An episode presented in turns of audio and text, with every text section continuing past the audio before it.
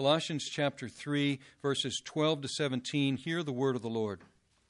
Put on then, as God's chosen ones, holy and beloved, compassionate hearts, kindness, humility, meekness, and patience, bearing with one another, and if one has a complaint against another, forgiving each other, as the Lord has forgiven you, so also must you forgive.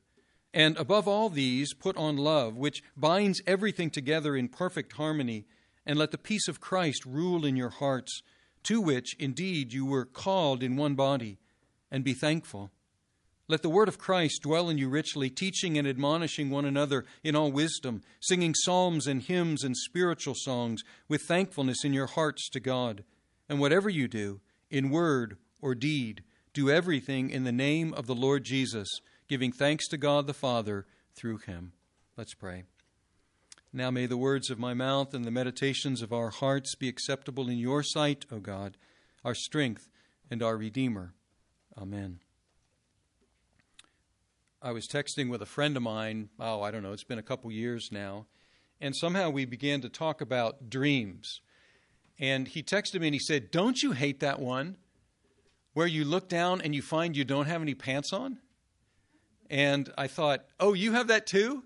And I've never done a survey about that, but I'm thinking that if I did a survey, that it would be pretty common to have this terrible dream where you look down and you don't have clothes on.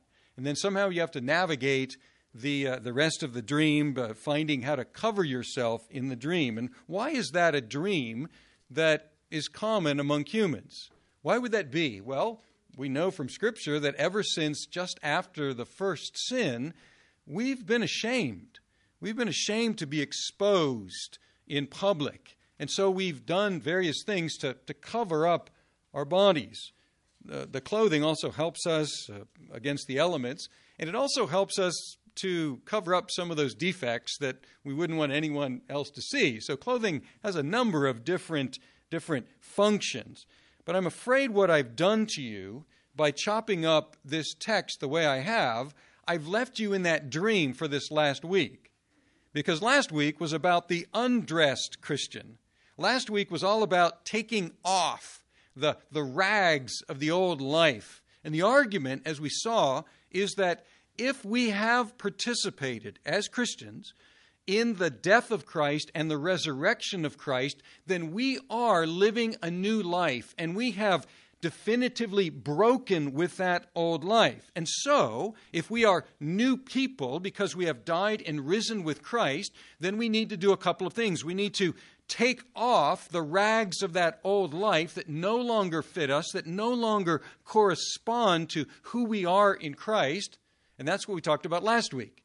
And we stopped and so I left us undressed, having taken off, ripped off, stripped off these, these rags of the old life. But now we're getting dressed. That's what we do in, in this text. We have the put on. Look at verse 12. Put on. We've already seen put to death. We've already seen take off. And now we're going to get dressed. Put on then. And we're going to see that we put on a number of things throughout this text. We put on the attitudes of Christ. We put on the love of Christ. We put on the peace of Christ. We get filled with the word of Christ. And then we'll see the final purpose of all of that in the final verses of this text. But before we get into these pieces of clothing, as it were, notice how Paul and Timothy refer to the church, to Christians. Put on then as God's chosen ones, holy and beloved, compassionate hearts, etc. So he calls Christians, both Jews and Gentiles, he calls Christians God's chosen ones, holy and beloved. And if you're familiar with Israel in the Old Testament and God's calling of Israel in the Old Testament, you'll notice that, that these words apply to Israel. These are, these are words that re- apply to the people of God in the Old Testament, the descendants of Abraham and Isaac and Jacob. And here, with all naturalness and familiarity, Paul and Timothy apply these words to Christians who were both Jews and Gentiles. And we see all through the New Testament, we see this move, we see this this daring application of all that applied to Israel, we see it applied to the church of Jesus Christ. And we see all through the New Testament that the church is the, the heir, the church is the continuation, the church is the people of God, the church is that holy, called, beloved, elect people of God. And there may be a polemic purpose in that in that description here because as we saw in some of the earlier chapters of Colossians, there were false teachers in the church. And the false teachers were of a Jewish descent. And they were urging the Christians, both Jews and Gentiles, to go back to some obsolete rules that had passed away because Christ had fulfilled them and made them obsolete. And so there may be a polemic purpose saying, folks, you, if you're in Christ, if you have died with Christ, if you've risen with Christ, you are already holy. You are beloved. You are God's chosen ones. And you don't go forward by going backward. You don't advance by going back to obsolete rules. And then, having identified them as God's people, he says, put on. And you noticed from last week, we saw that there were two sets, two sets of five vices and I'm not sure why this, this, uh, this use of sets of five, but there were two sets of vices. In verse 5, it was put off uh, a set of vices, and then once again in verse 8. So, verse 5 of this chapter Put to death, therefore, what is earthly in you sexual immorality, impurity, passion, evil desire, and covetousness, which is idolatry. So, there are five. Verse 8 But now you must put them all away anger, wrath, malice, slander, and obscene talk from your mouth. Another group of five vices. The first having to do with inordinate desires, the second group of vices having to do with harmful things that we do to other people. And now, He's saying you've taken off these five, you've cast off these five, and now in their place there are five more to put on. And we'll see as well, just like in the five vices, or the two sets of five vices, these are related terms, they're overlapping terms. So, what are the, what are the pieces that we're to put on here? He says, put on compassionate hearts, bowels of compassion, guts of compassion that, that we would be able to feel for other people in the deepest parts of our souls. Compassionate hearts, kindness, humility. Humility is lowly mindedness, lowly mindedness, meekness, gentleness, and patience. And patience is an interesting word. It's uh, this idea, it could be perseverance but it actually could also be translated quite literally from the etymology. It could be translated long fusedness. Long fusedness. And we already saw that two of the things that we were to put off were anger and wrath, simmering anger and explosive wrath. And now in their place, we put on long fusedness, a, a patience with others. And so uh, well, these, are the, these are the kind of things to put on compassionate hearts, kindness, lowly mindedness, meekness, and patience. And this might be something of a surprise. It might be a surprise because this, this, uh, this uh, word humility, Paul and Timothy have already used it in a negative sense. Because you remember the, the false teachers? What were they doing? They were boasting about how humble they were. They were exalting themselves in their great humility. And they were humble in the sense they were mistreating their own bodies, they were denying themselves food, they were being very rigorous in their asceticism, in their harsh treatment of the body. And so earlier, this same word is used twice in a negative sense this false humility. But now it's introduced once again. So it's a little bit surprising that, that this shows up here. And it also perhaps is a little bit surprising because we look at these characteristics that we're to put on and these are not characteristics that we would associate with being great, are they? And, and in the Roman world, some of these terms that were used, that are used here, are words that they would despise. These are exactly the last kind of thing that you would want to be to be meek and to be humble. This is not our idea. This is not the Roman idea of what it means to be great. If you go to a if you go to a motivational speaker, he may tell you to be awesome, he may tell you to be amazing. And here you're told to be lowly minded. You're told to be kind. You're told to be meek. You're told to be patient.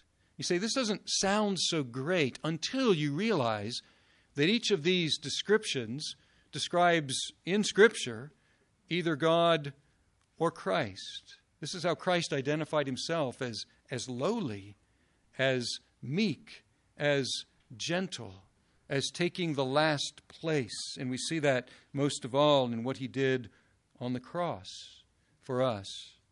So these are the kind of pieces of clothing. And it says that we'll know whether we're putting these on or not because they'll show up in a couple of areas.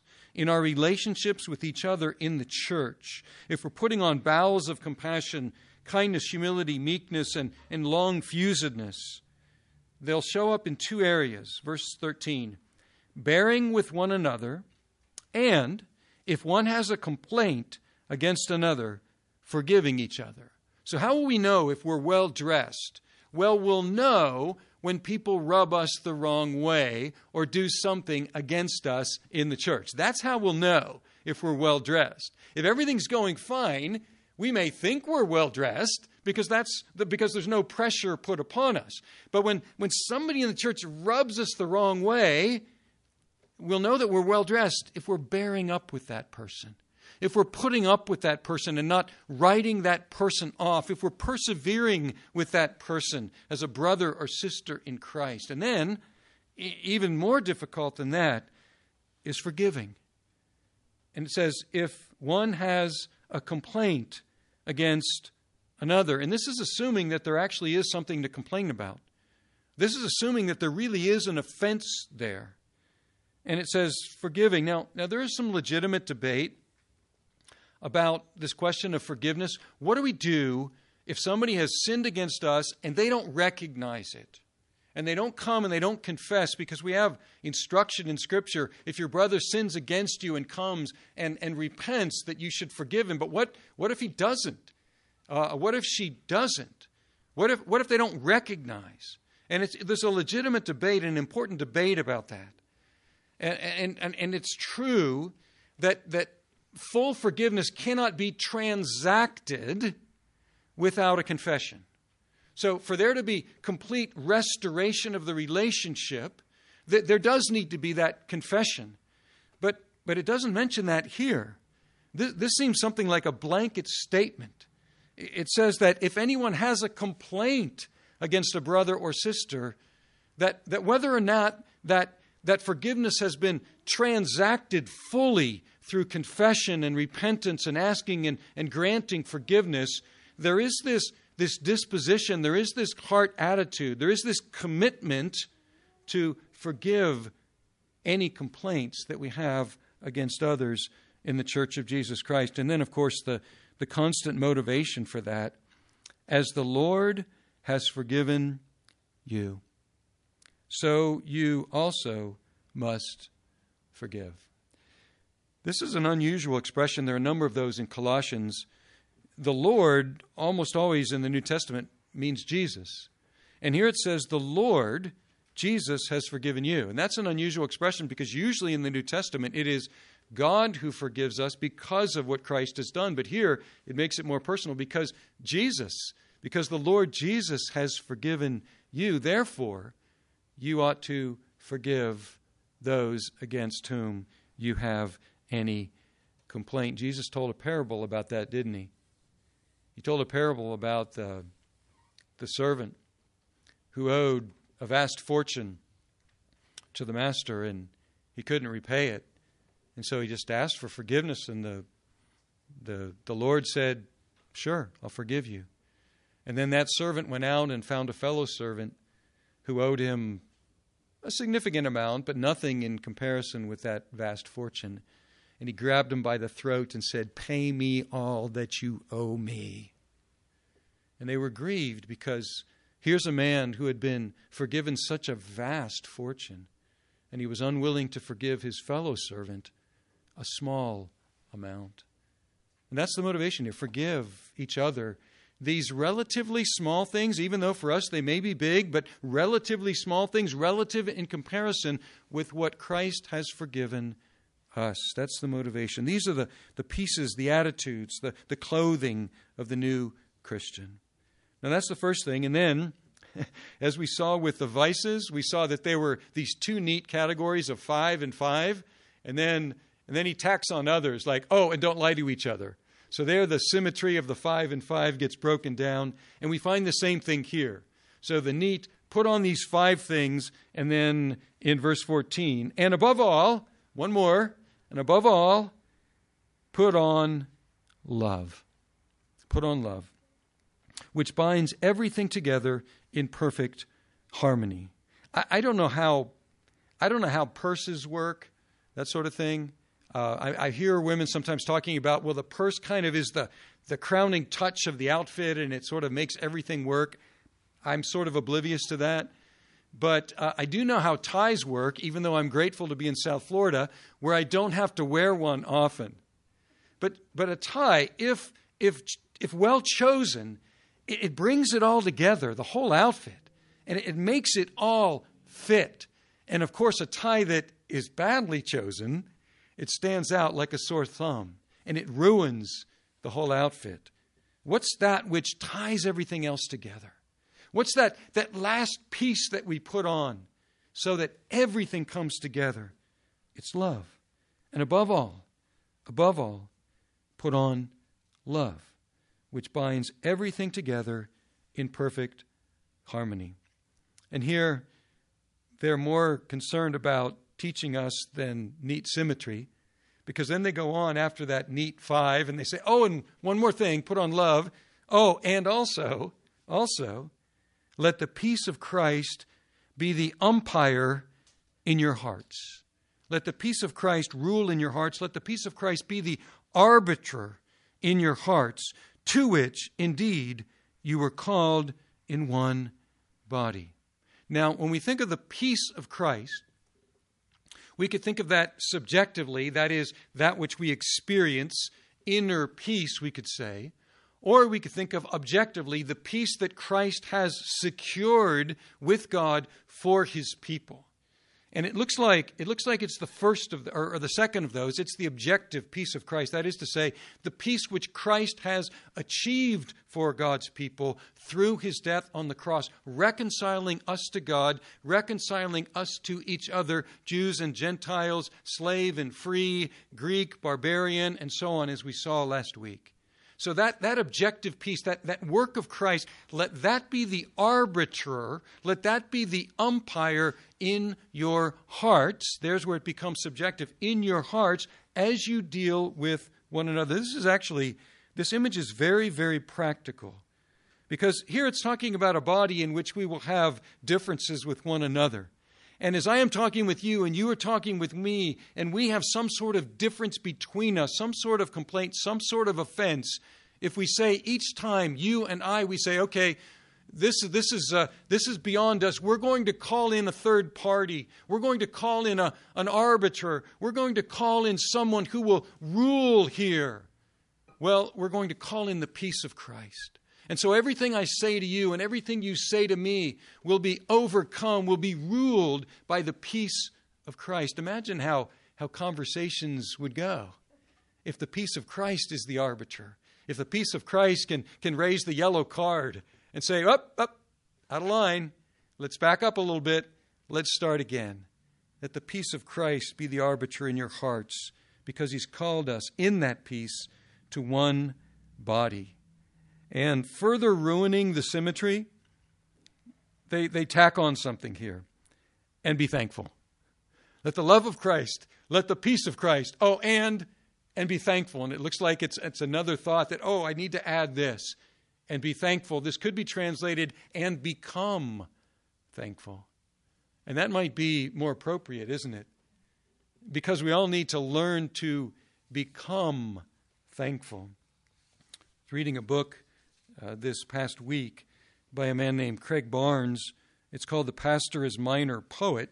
I was actually reading it because I felt like I had to, because it was an assigned book in a course that I'm teaching, and I never read it. So I thought, well, if the students have to read it, I should read it. And so I started reading it quickly to try to get through it, and then I got engrossed in it. And I realized why it's, a, uh, it's assigned for the class. But uh, Pastor Barnes writes this. He says, I doubt that there is such a thing as a measure of spirituality, like one measure of spirituality. But if there is, gratitude would be it. Only the grateful are paying attention. They're grateful because they pay attention, and they pay attention because they are so grateful. Are you paying attention? If you're not grateful, it's because you're not paying attention. If you're paying attention, you'll be paying, paying attention to what? I started thinking about that. Paying attention to what? Well, if you're paying attention to the news, you're probably grateful that you don't live in Afghanistan, Cuba, or Haiti to start.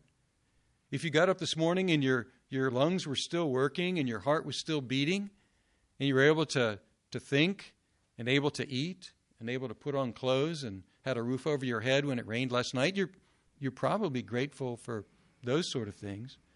But, but those are kind of relatively minor.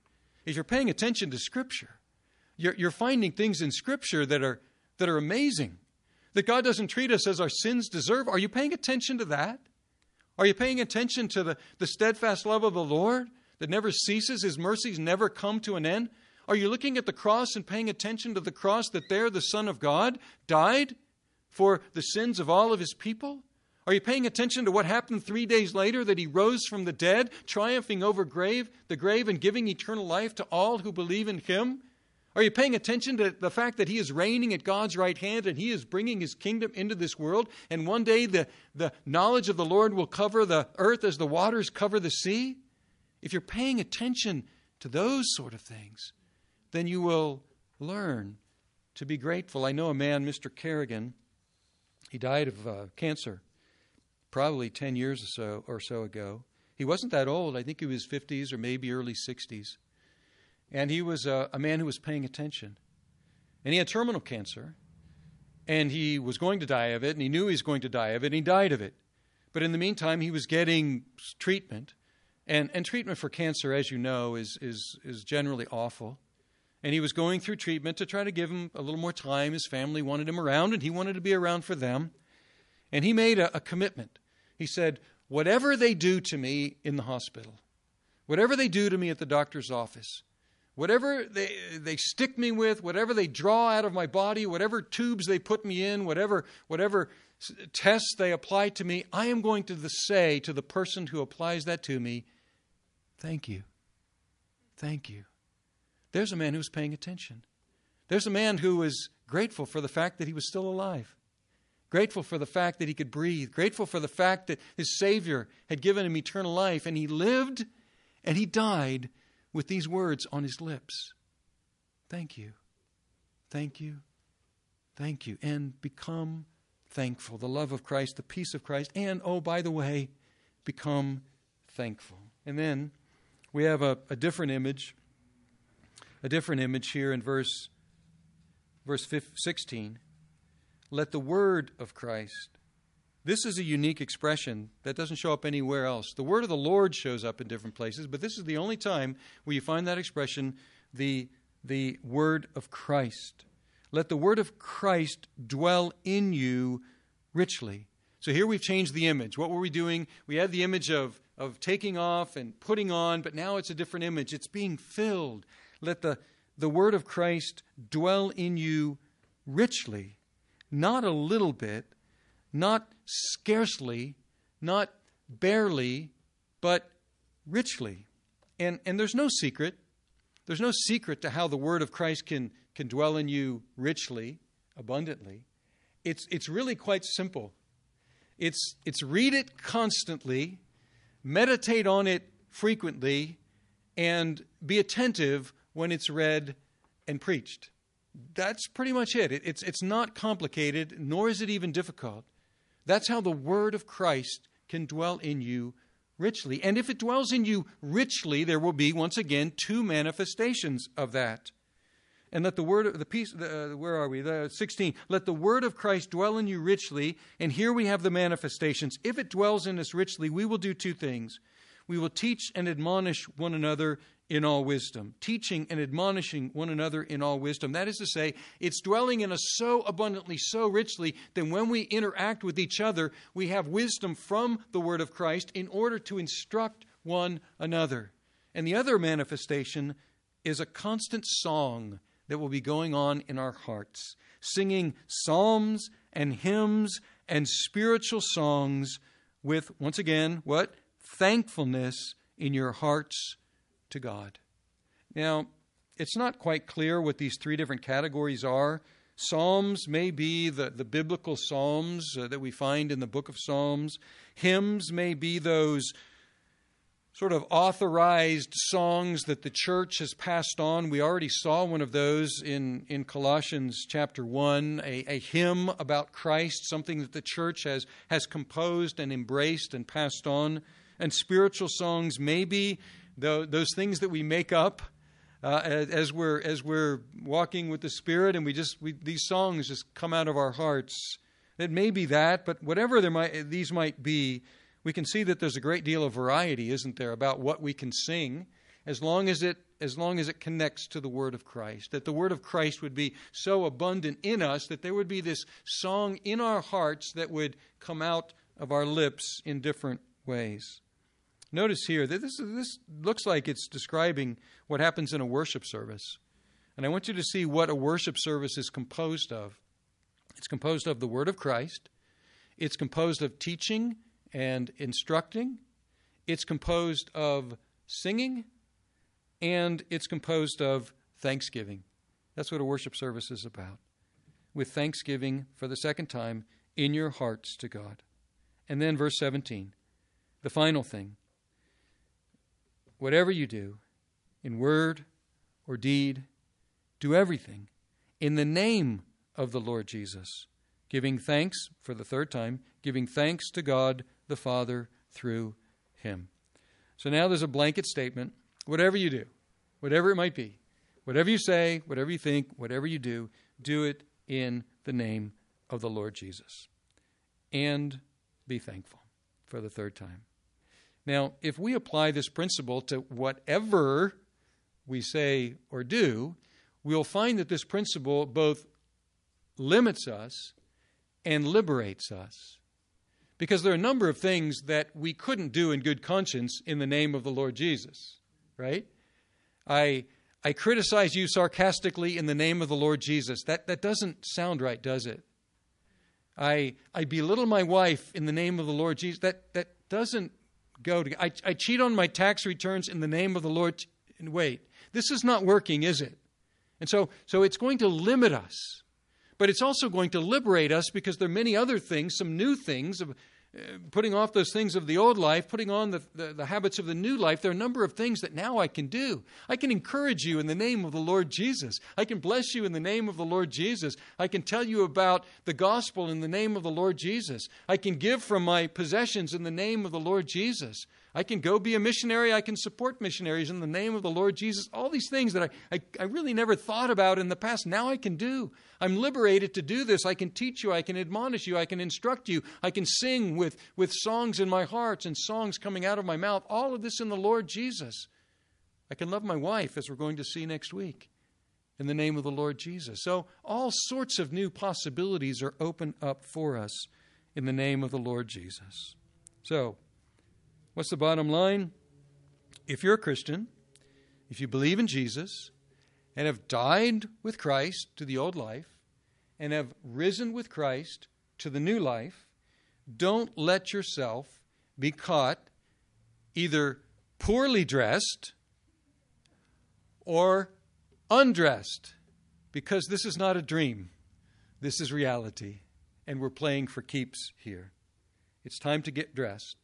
With what? With the attitudes of Christ, with the love of Christ, with the peace of Christ, filled with the Word of Christ, so that whatever we do, in word or in deed, we can do it in the name of Christ. Now let's pray. Lord, thank you for showing us last week how poorly dressed we used to be. We thought it was finery, but you stripped it off, and we thank you. now we see this pile of stinking rags, and we don't want any more to do with that. And you show us now the, the glorious clothing of the Christian. And I pray for each one of us, O oh God, that we would be well dressed Christians, that we would put on the attitudes of Christ, the love of Christ, the peace of Christ, the word of Christ, so that wherever we go, whatever we do, whatever we say, we would be able to do it in the name of Christ. O oh Lord, may that characterize us. May it be seen by the way we live our lives that we have died and that we have risen with Christ. And we pray in his name. Amen.